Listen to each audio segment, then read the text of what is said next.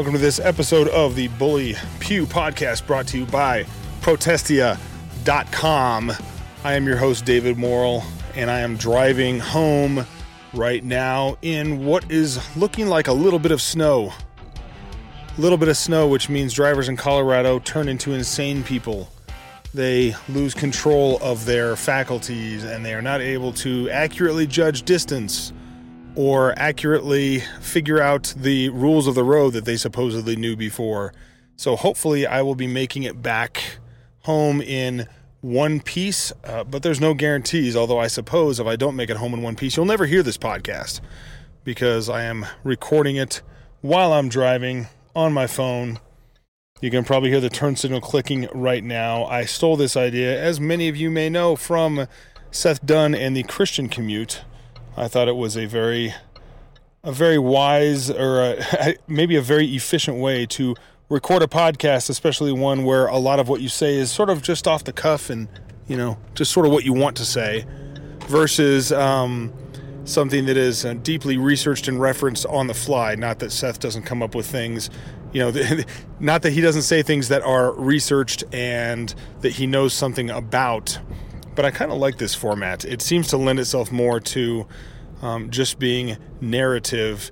And because it is an audio-only podcast, normally that would mean that I could kind of say sort of whatever I want, but some of you may know the Bully Pew podcast is also played on Protestia Live. The Bully Pew podcast, it plays on Protestia Live at 3 p.m. Mountain Time, which is the time zone that matters, as we all know, because it is where Protestia Studios is currently. but the problem with putting the podcast on places like YouTube and other authoritarian-leaning, we put it that way to be kind, I suppose, authoritarian-leaning big tech platforms is they don't like us talking about anything and everything that we want to talk about. And there are a lot of things that that I want to talk about that I suspect if they go on this podcast we'll get it yanked off of YouTube. So I think I'm going to call an audible right now, and this episode of the Bully Pew podcast is going to not go out on platforms that hate free speech. Frankly, they don't deserve to be in the conversation anymore with you and me and those of us that are inclined to speak freely about anything and everything. And the things I'm going to be speaking about are things related to COVID-19 and the vaccine. And I woke up this morning, let's say it this way, I woke up this morning kind of angry. And I'll admit that freely. I woke up this morning angry. And I was angry because I'm starting to realize that a lot of the folks that got all of COVID-19 wrong, they basically from 2020 on, they acted in fear, and they acted like they didn't know that government and politicians and big media and big tech lie to us on a regular basis, that they didn't know that.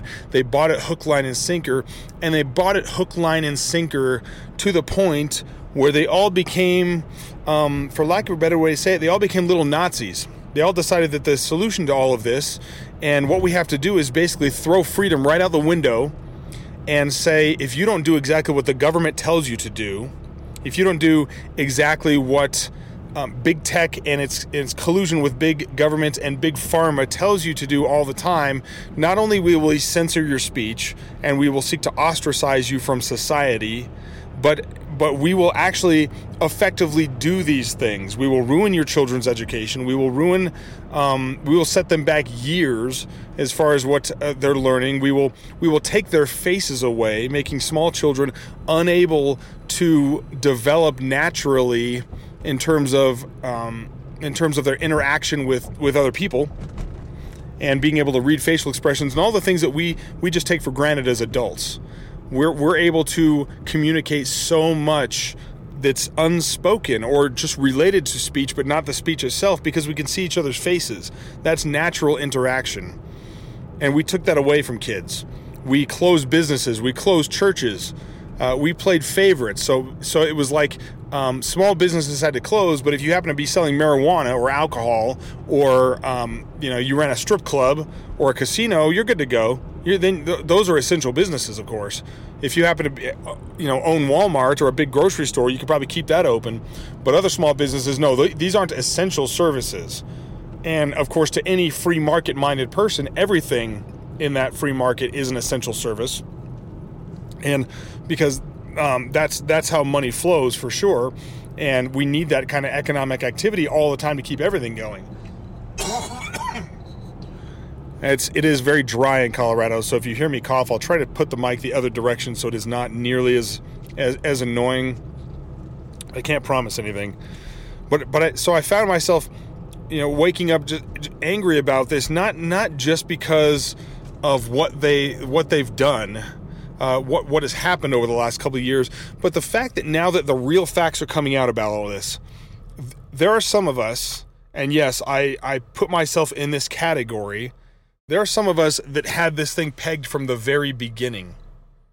There were some of us that looked at the data initially, the original data, and noticed that they were changing things. Noticed that they were changing the way that they framed things, like infection versus case versus death from a certain cause. They were changing the framework to make it look like something other than what it was. Now fast forward to 2023, and we have articles in the Washington Post, of all places. The liberal Washington Post is now publishing people that are telling us, hey, 70 to 80% of these supposed COVID deaths didn't die of COVID-19. And, of course, guys like me are looking around saying, we've been saying this the whole time. We've been saying this whole time, and you people censored us and shut us down and tried to have us banned and canceled. You went after our jobs and our livelihoods because we were telling the truth about this. You called us killers. You said that we didn't care about other people. We didn't love our neighbors as ourselves because we dared to say, hey, they're telling you a lie here. Now it's turning out to all be true, and they're starting to admit it. But it makes me angry because the people that got this wrong the whole time are now trying to pretend like they didn't. They're trying to pretend like, oh, it was just a flip of the coin. Some people got it right and some people got it wrong. There's no way we really could have known. And so, I mean, you guys just got lucky that you did. This person is trying to cut me off because they didn't pay attention. Go ahead, buddy. No, go ahead. Get in. You're fine. Yeah, don't worry about actually driving like a normal human being. I'm sorry, you guys. I know you probably sound like angry David right now behind the wheel, which is not the best place to be while you're angry. So I'll try to reel it back in a little bit. But let me get back to the real reason that that I'm irritated here, and it's not this inconsiderate driver that just cut me off. It's not that. It's more that the people that got this wrong the entire time, and they didn't just get it wrong. It wasn't just a mistake. I mean, it was a mistake, but don't forget what the results of this mistake was. The results and where they ended up was basically characterizing it like the people that say, I don't want to take the vaccine, quote-unquote vaccine, or I don't think that you have the right to shut my business down. I don't want to wear a face diaper. That's none of your business. And it turns out we were entirely right, 100% right about everything we said. They tried to destroy our lives. They turn into little Nazis. They did things that are objectively evil positions to take. They took, in the name of supposed safety, which was really in the name of cowardice and capitulation to government overlords, and now they're basically trying to get a free pass. And certainly, from a Christian perspective, we would like to forgive and forget. But forgiveness, I would argue, that forgiveness is precipitated by someone actually being contrite and apologetic and repentant for what they did. We don't owe somebody forgiveness. We don't owe somebody forgiveness just because they've supposedly changed their mind now. These people that are trying to basically walk it back and pretend like they never did or said or advocated for the things that they did and said and advocated for, they're trying to walk it back with no consequences. At the very least, the people that did this need to be apologetic. They need to be apologetic and admit that not only did they get all of this stuff wrong, they got it wrong to the point where they were complicit in just violations of human rights on a level I thought we would never see in this country. Complicit in things like destroying people's businesses and closing down their churches and basically advocating for anybody not going along with the government line, which again turned out to be totally wrong. And it's going to get worse, I might add. But the people that went along with this government line, they're acting like somehow there should be no consequences. They're, like somehow we should just, with no apology, no contrition, no repentance, no correction, that because we're good Christians, we're just sort of going to let them off the hook. And we can't do that. We can't and we shouldn't do that. It's not even the right thing to do that for them. To say it's okay that you sinned grievously. It's okay that you advocated for policies akin to Nazi Germany. And that's exactly what it is. Granted, on a smaller scale and not to the point where people were being murdered and sent off to concentration camps. But there were COVID camps. There were. And there were certainly policies that pushed people out of their jobs, made them lose their careers, made them lose promotions. This happened to me in an institution I work for, where I was basically told by senior leadership, look, we can't send you to the school to get promoted. We can't send you there because you didn't take the COVID shot. And it's just a shot, by the way, ladies and gentlemen. It is not a vaccine. It was never a vaccine. You were all experimented on. It was a novel technology, new technology, had never been used on a human population ever. And now we're finding out, it only, to the point where it even works at all, which means we've guessed about the right variant, it only works for 4 to 6 weeks. And then you've probably stunted your immune system and made the next one even worse. Like, we have people out there basically lamenting the fact they got COVID after their third or fourth booster, and you want to tell them, like, have you not figured out by now this doesn't work? It never worked? That the people that were suspicious of a rushed product that just happened to be both simultaneously under emergency use authorization and net these pharma companies billions and billions of dollars, that there might be something suspicious about this? I would certainly be angry if I was one of the people in an organization that said, you have to take this thing or you're going to get fired, and I felt like I had no choice. But you did have a choice. Everybody had a choice. And there are some of us who paid a price for that, a price for being correct. And it's only going to get worse for us. They're not going to come back and say, hey, you guys were right the whole time. You guys were right the whole time. Maybe we should give you the reins of... Maybe we should take seriously your leadership abilities because you stood on principle and you were willing to sacrifice for what you knew was right. That's not going to happen. No, we're going to be ostracized further. We're going to be ostracized by those people that were either fooled or were fearful when they shouldn't have been and did the wrong thing. Those people are still going to stand against us. It's going to get worse for those of us that were right about this. And that's just, it really irritates me. And now we have, evangelical leaders basically coming out and say, hey, the Christian thing to do is to be forgiving. So really, in the spirit of Christian forgiveness, you're supposed to forget that these people haven't repented from trying to destroy your lives for the last 2 years.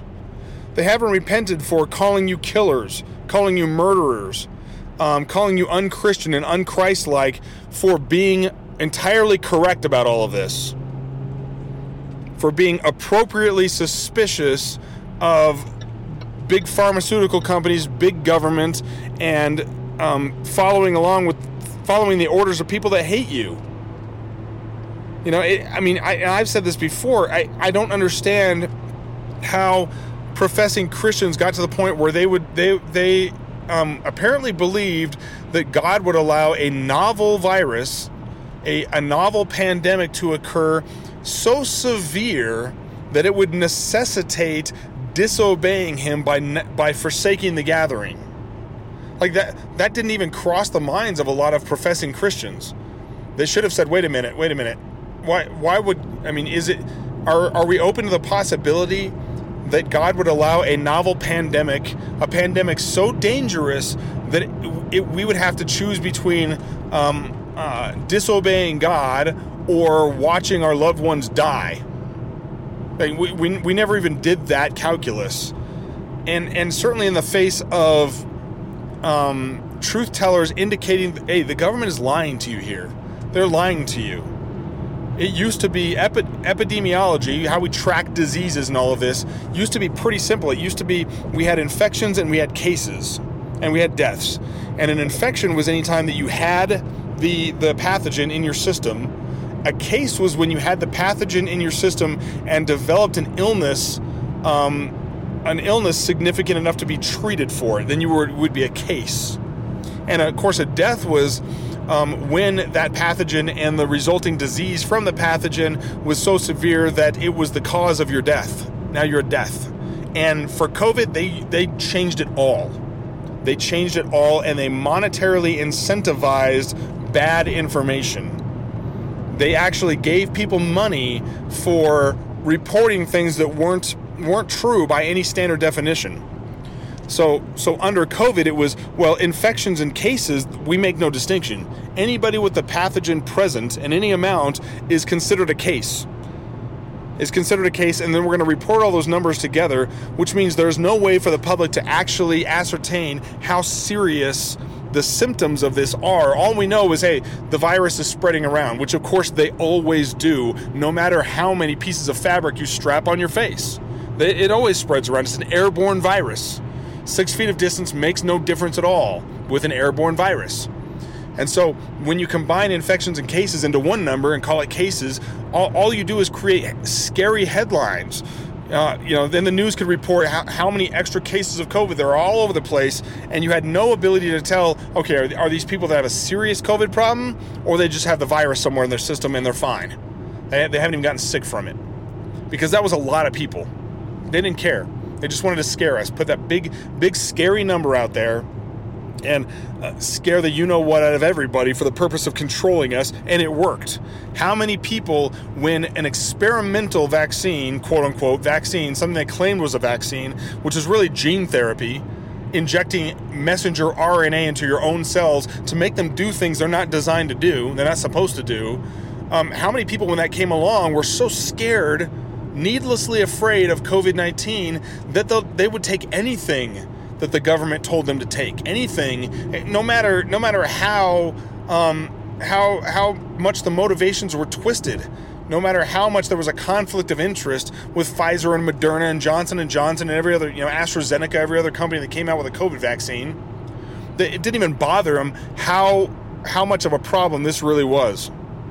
And how much of a conflict of interest was involved in what they were being sold. They were so scared, and now the truth is coming out that we were over-reporting all the COVID numbers. And by the way, the COVID deaths were probably the worst example of this at all, as they said. Anybody who dies, who happens to have tested positive for COVID, any time around when they died is considered a COVID death. So it doesn't matter if COVID actually contributed to your death at all. You could have died from a car wreck, and if you test positive for COVID, hospitals were labeling that COVID death. Now, why were they doing that? Well, because they got extra money for every person in the hospital that died of COVID. They got extra money for every person in the hospital that was considered a COVID case, which is why they were incentivized to report people in the hospital for things totally unrelated. You go in for a gallbladder surgery or whatever, and you test positive for COVID, the hospital codes you as a COVID hospitalization, so they get more money. This was all set up to scare everybody half to death, to solidify political power, and of course, line the pockets of big pharmaceutical companies, who of course donate in large amounts to every politician under the sun. The whole thing was a setup. And in the middle of all this, you have supposed church and evangelical leaders going right along with it and basically chastising their congregations and saying, if you don't get the experimental shot here, you don't love your neighbor, because the experimental shot stops the spread of the virus and keeps people from getting infected. And it's like, wait a minute. It doesn't stop the spread of the virus? It doesn't keep people from getting infected? oh, it actually makes it worse. You're actually statistically more likely to come down with a serious case of COVID after you've taken the third or fourth booster. Yeah, we're not going to apologize for that, you know, because after all, our hearts were supposedly in the right place. You know, we were only trying to keep everybody safe. You know, it's only a coincidence that what we were arguing for was also entirely selfish and in our own self-interest, not only padded our own power, but also went hand in glove with the narrative that we wanted to believe for our own safety. I mean, honestly, people, what real Christians are afraid of death, really? I mean, what Christians are afraid of death more than that initial reaction of, I don't want to feel that pain of dying? Like, do we not believe that to die is gain? Are we not looking forward to our glorification? Is that not all in the hands of God? Why are we scared of death? I mean, what faithful Christian worth their salt is truly afraid of death? And yet, we had entire groups of Christians, I mean, no pun intended, scared to death over COVID-19, to the point where they sinned egregiously. And now there is no repentance for this whatsoever. Instead, they're trying to just sort of back out slowly, like, I never really said that. You know, you guys that were totally right about the vaccine being worthless and even damaging to people. Yeah, you were right about that, but it's just because you got lucky. You know, and while they expect us to assume their motives were pure, we were just trying to convince everybody to love their neighbor. They're impugning our motives to this day. To this day, they're saying, you got lucky with this. Those of you that were right about the COVID vaccine being a sham, and something actually terrible to take, and something that none of us should have done. You were right about that because you got lucky, and you were holding back at the time we all submitted and got fooled and submitted to this. You were holding back because you're selfish. Because you're selfish, and you just didn't want to be a team player. You didn't want to love your neighbor. You didn't care about passing on the virus to everybody, or grandma dying, or any of that. They're still to this day saying that was our motivation. You know, and now that it's come out that we were right about it, that grandma was no better off taking the COVID vaccine, and it doesn't stop the spread, it doesn't stop infection, it makes infection worse and more likely, and those that have taken third and fourth boosters now are likely going to have to take the dumb thing their entire life, which was the plan, get your immune system hooked on something unnatural and dependent on it. That was the plan the whole time for the pharmaceutical companies. They saw, and they admitted this, by the way, so this isn't conspiracy theory stuff. They admitted that they wanted the COVID shot to become basically like the flu shot, except the problem is the COVID shot is so ineffective and troublesome, you have to take it twice a year. Flu shot's supposed to be once a year. COVID shot's supposed to be twice a year now. That's big money for them to get your immune system addicted to such a thing. And they admitted it. They've admitted this. They also admitted that they didn't test at all whether the shots actually stopped the spread. They just let the media run with that. They let the politicians run with that. But they never actually proved that with any sort of data or testing. But those of us that got this right, we're still having our motives impugned. We're still being accused of not being a team player. Now, I think that there's part of this that where people they're secretly upset at themselves for falling for it. They're upset with themselves for going along with this. And you know the old saying, misery loves company. They're not happy that there's those of us out here that decided against this for whatever reason. And now we're not stuck on the big pharmaceutical gravy train of taking shot after shot after shot the rest of our lives. In fact, our natural immunity is by every stretch of the imagination superior. And so there is a component of jealousy in all of this, I would argue as well. Where it's like we're not okay with the fact that you're out there not gonna be suffering the problems we're all suffering, and the only reason that you're not gonna be suffering like we're all suffering is because you got lucky, you were selfish, and you got lucky. You ended up on the right side of this. That's what they're saying now. A lot of these people are saying this, and I'm still miffed. I'm not sure what the right way to describe it is, but I'm still miffed at the pastors and churches that fell for this as well and disobeyed the Lord, shut down the gathering, shut down the church, and now we're basically trying to claim, well, we just did the best we could at the time. You know, we were trying to love our neighbor. we're trying to love our neighbor, and so we're doing the best we could at the time. And so, I mean, even though we got it egregiously wrong, and getting it wrong actually caused us to sin, because now we're all haranguing our congregations to not forsake the gathering. That's the ironic part, is the same churches who are basically like, oh, the government told us to shut down. They said it's a scary virus, so we're going to close the church. You know, they closed the church and people left and they never came back. And so now these churches and these pastors are like, you know, Hebrews 10:25 says to not forsake the gathering, so you got to come to church. And it's like, no, but you forsook the gathering. You closed the door to the church. You believed that the government lies that contradicted the clear teaching of the Word of God. The government lie that said there's a virus that's so scary that you got to love your neighbor, you have to stop loving God. To love your neighbor, you have to disobey God. You actually believed that. You people believed that.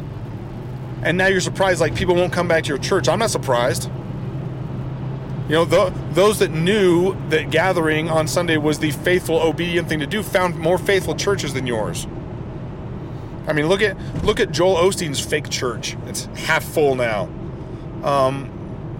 One of the local mega churches over here is basically having to. They went down from the two services they were doing down to one service because people stopped going.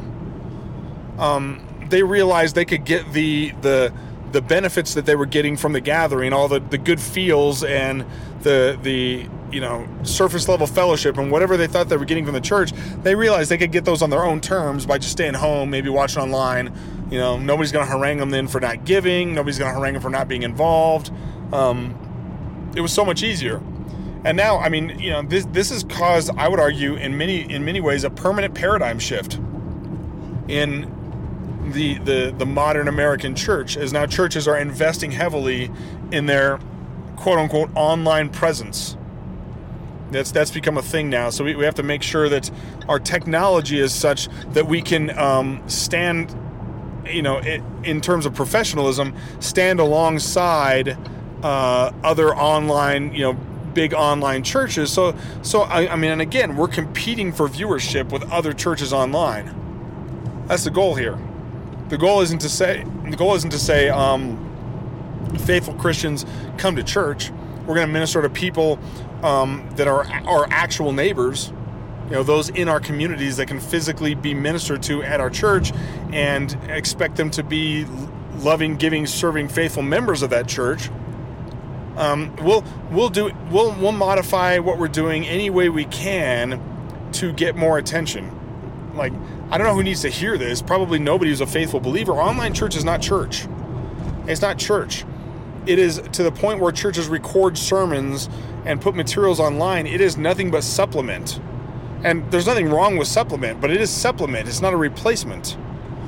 The only way I would argue that online church services should be used in lieu of actually gathering is if you are providentially hindered.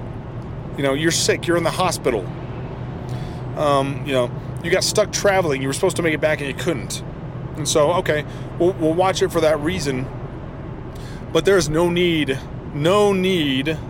for a church live stream of a Sunday morning service. I say this as somebody who does a fair amount of live streaming myself. I'm familiar with the technology, its ups and downs, what it's good for and whatnot. And I would tell you, we should not be live streaming our Sunday morning services. And you say, well, what about the providentially hindered? What about the people that just, they're members of our church, but they're in the hospital or something? Yeah, I understand that. Record the church service, and they can watch it later. It is a small price to pay for not tacitly encouraging people not to show up. Send it to them specifically.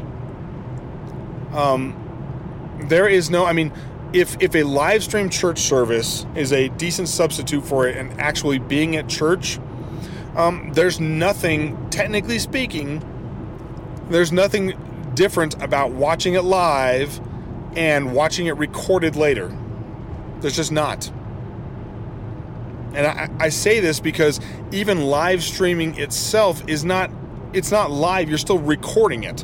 you're recording it and it's being replayed 4 or 5 seconds later on a separate device, but it's still being just a recording. You're not there. It's not real. I mean, your presence isn't real in that in that place. And so, that being the case, it's not any different to live stream it than it is to pre-record it and watch it later. You're still not participating in the way God designed his people to participate with each other in worship. And again, if you're in the hospital, you know, absolutely, we could send that to you. If you want to watch it later, like maybe you're a member of that church and you're out of town or you know, on business or something, you can't. Yeah, watch it later. But do your best to find a church to be at on Sunday morning, no matter where you are. And then, yeah, you can watch your local church's service later. That's fine. But what you don't want to do is give somebody the option of saying, this is the same thing. And pastors, they just do this now. They do this pathologically. They're standing behind pulpits on Sunday morning and saying, you know, welcome to all you newcomers here and all you people online. What? Like, no. You need not be encouraging this. It is not beneficial for the sake of teaching the importance of actually gathering together. And we all know, I mean, we should know by now how cheap online interaction really is. It's a counterfeit for natural human interaction. And I know this as someone that has a lot of online contacts, friends who I've never met in real life, who I still trust as friends, but technically speaking, none of us have any skin in the game in each other's lives. That's just true. There's no way around it. We have a kinship as brethren, you know, brothers and sisters in Christ for sure, as much as we can possibly confirm someone is a true Christian. You can have that with people online, but the truth is that when push comes to shove, you will take care of those closest to you, your family, and those who are actually in your physical proximity more than you'll take care of those across the country. And that's okay. You expect them to be taken care of by the people that are physically close to them as well. You know, when Christ summarized the second table of the Ten Commandments by saying, love your neighbor as yourself, your neighbor there's a practical reality and limitation to that. It's not love everybody on the earth as, you know, unconditionally, no matter what, the same amount in the same way. That's not possible, obviously. Your neighbor, I mean, even the term itself denotes people that are close to you, your family, your community, your church, the people in your sphere of influence. Those are the people that you love in a practical way, and in a practical way that you can't love people across the country, people across the world. You know, even as we pray for them, it's with the very clear understanding that prayer is about the most we can do. And not that, I mean, God obviously is sovereign in all of those areas, and he will take care of them. But he does, we are his hands and his feet, and hands and feet work practically in close proximity. Yeah, you can pray, obviously, and that is highly effective, and it is important to make our desires and our concerns known to God. And we can send money, and those things. Neither one of those are bad things; they're both good things. But we also have a responsibility to our neighbors, which are the people close to us. And that's where our love goes first and foremost, just out of practical reality. I think in the and I realize I'm kind of a little all over the place with this, but hopefully you guys are still with me. In the conversation of nationalism, Christian nationalism, when we talk about nations being defined also by people and place, which I find that to be, if nothing else, just a simple practical reality. The nation state is a natural extension of the fact that we can only care for those who we can reach, and physically we can only physically care for those we can physically reach. So it makes sense that we would be organized in human civilization into groups of people. So if we're talking about families and communities and churches, but even in a political sense, nation, you know, states and political subdivisions, nation states. Yes, we love our nation more than we love other nations, and that's okay. If nothing else, it's the practical thing to do.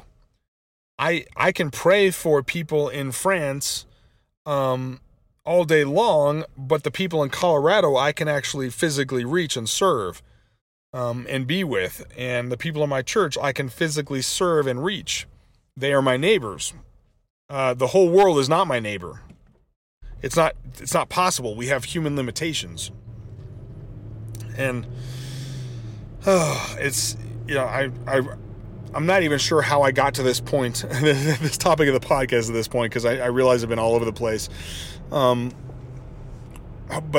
yeah, it's, excuse me, I'm getting close to my destination here, so I'm going to probably end up wrapping this up fairly shortly. But this is something I think I got to do a little bit more thinking about it and figure out exactly what I think the right thing to do is, what I believe the right thing to do is, because I am not willing to, and I don't think that this is biblically called for whatsoever, to simply let people who wanted to lock us up and kick us out of society and force medical procedures and interventions on our families because of their fear and their gullibility and stupidity, honestly, because of all that. And you know, they basically became 1930s and 40s German citizens that were just going along with the Nazis in terms of their stance towards all of this.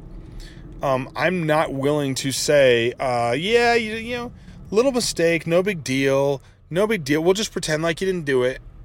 Like, I am willing to do that for believers that are contrite and repentant and are asking for forgiveness.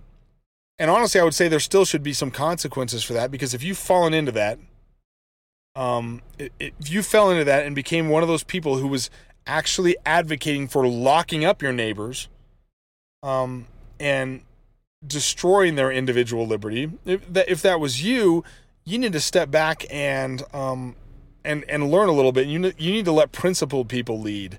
You need to let people that actually got this right and were faithful, even when it cost them something, to lead. And you need to step back, and you need to take some time in prayer and in repentance and repairing the relationships that you've damaged.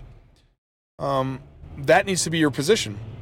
And outside of that, for all of these you know, Christian leaders and supposed Christian leaders, even ones that just claim Christ, but we might argue that they're not actually Christians, a lot of these leaders are just basically trying to say no harm, no foul. Like, hey, forget everything I said before. I want to still be taken seriously. And I'm saying, no, we're not going to take you seriously, because not only did you get all this egregiously wrong, but it landed you in a position where you were advocating for horrific evil against your fellow human beings. So no, we are willing to forgive you, but there are still consequences for this. And the consequences need to be that nobody should take you seriously. If ever again, nobody should take you seriously. We should never, ever be listening to Francis Collins, Ed Stetzer, Russell Moore, J.D. Greer, Ed Litton. Go down the list of these supposed Christian leaders that were basically telling believers, close down your churches and take an experimental gene therapy because the government told you to, and now we're going to put spiritual pressure on you. We're going to spiritually abuse the flock by telling them that in order to be obedient to the Lord, you have to follow the authoritarian whims of the government. None of these people should ever be taken seriously ever again. And only after apology and contrition and asking for forgiveness, repentance from these things, should any of these people have any sway in the larger Christian conversation. Now, I realize that's not realistic, because the larger Christian conversation is still populated with and dominated by a lot of unbelievers. And unbelievers, you know, false sheep follow false shepherds. So I don't think that this is a practical reality, But we're certainly going to be calling out, myself and others hopefully will be calling out those Christians that are basically taking this position of just live and just let them off the hook. The Christian thing is to forgive and let them off the hook. No, it isn't. No, it isn't. It's not loving for them. It's not loving for the people that they lied to and the people who they did damage to. So we're not going to let them off the hook. It is not somehow unchristian of us to say we're not going to forgive you for something you're not asking for forgiveness for, that you're not repentant and contrite about. And I was having this conversation with one of my buddies earlier today, and he basically says, aren't we supposed to forgive and forget as Christians? We're supposed to forgive and forget. And I said, he said, hey, that's the example that Jesus laid out. We're supposed to forgive and forget. And I said, do you think that Jesus forgave those who are going to hell? And if someone dies and they go to hell, do you think that they're forgiven for their sins? Well, no, they're not. They're not forgiven. They're actually being punished for their sins. And forgiveness for sins does involve repentance. It does involve contrition. It does involve a change of heart and being humbled. And so far, most of these Christian leaders, I don't see anybody humble. I see these people desperately trying to cling to their influence and power, despite the fact that they failed. They failed the test miserably. They failed the test to the point where they were supportive of, I would argue, in the modern age, especially in America, the most egregious violations of civil rights this country has ever seen. And these people are supporting that and supported that and pushed that on everybody. Now that it turns out that they got it wrong badly, egregiously wrong, to the point where they supported this kind of evil, it's not loving for them or anybody else for us to just pretend like it didn't happen, and we're not going to. Anyway, thanks for joining me for the Bully Pew podcast. Hopefully, maybe this one was the most bullying one of them all. I know I said before that's not the meaning of Bully Pew, which is a play on words of bully pulpit. The bully pulpit being the bully, meaning, wonderful and special, and all of this is coined by Teddy Roosevelt. The bully pulpit was the president's ability to have a special audience with the nation. The Bully Pew is my little audience with you from the pews of my church. I'm not actually recording this from the pews of my church, but I am a veritable pew sitter in my Baptist church, not a vocational minister. And there are some days, I confess, there are some days when I am very happy to not have that distinction. Mostly because I see so many pastors out there that are just, well, they're soft. They're sissy men. I guess I could say it that way. And I try to encourage every pastor that will listen to me not to be that way as much as I possibly can. Because we need that right now in the modern church. Anyway, thanks for tuning in. Bully Pew Podcast. Read headlines and stay in touch with us at protestia.com. There's a link, by the way, in the top menu at the website that says live and podcast that you can go to on demand, listen to this podcast, and add it to your RSS, like via the RSS feed, add it to your podcast player. But anyway, I'll see you next time. As always, Semper Reformanda.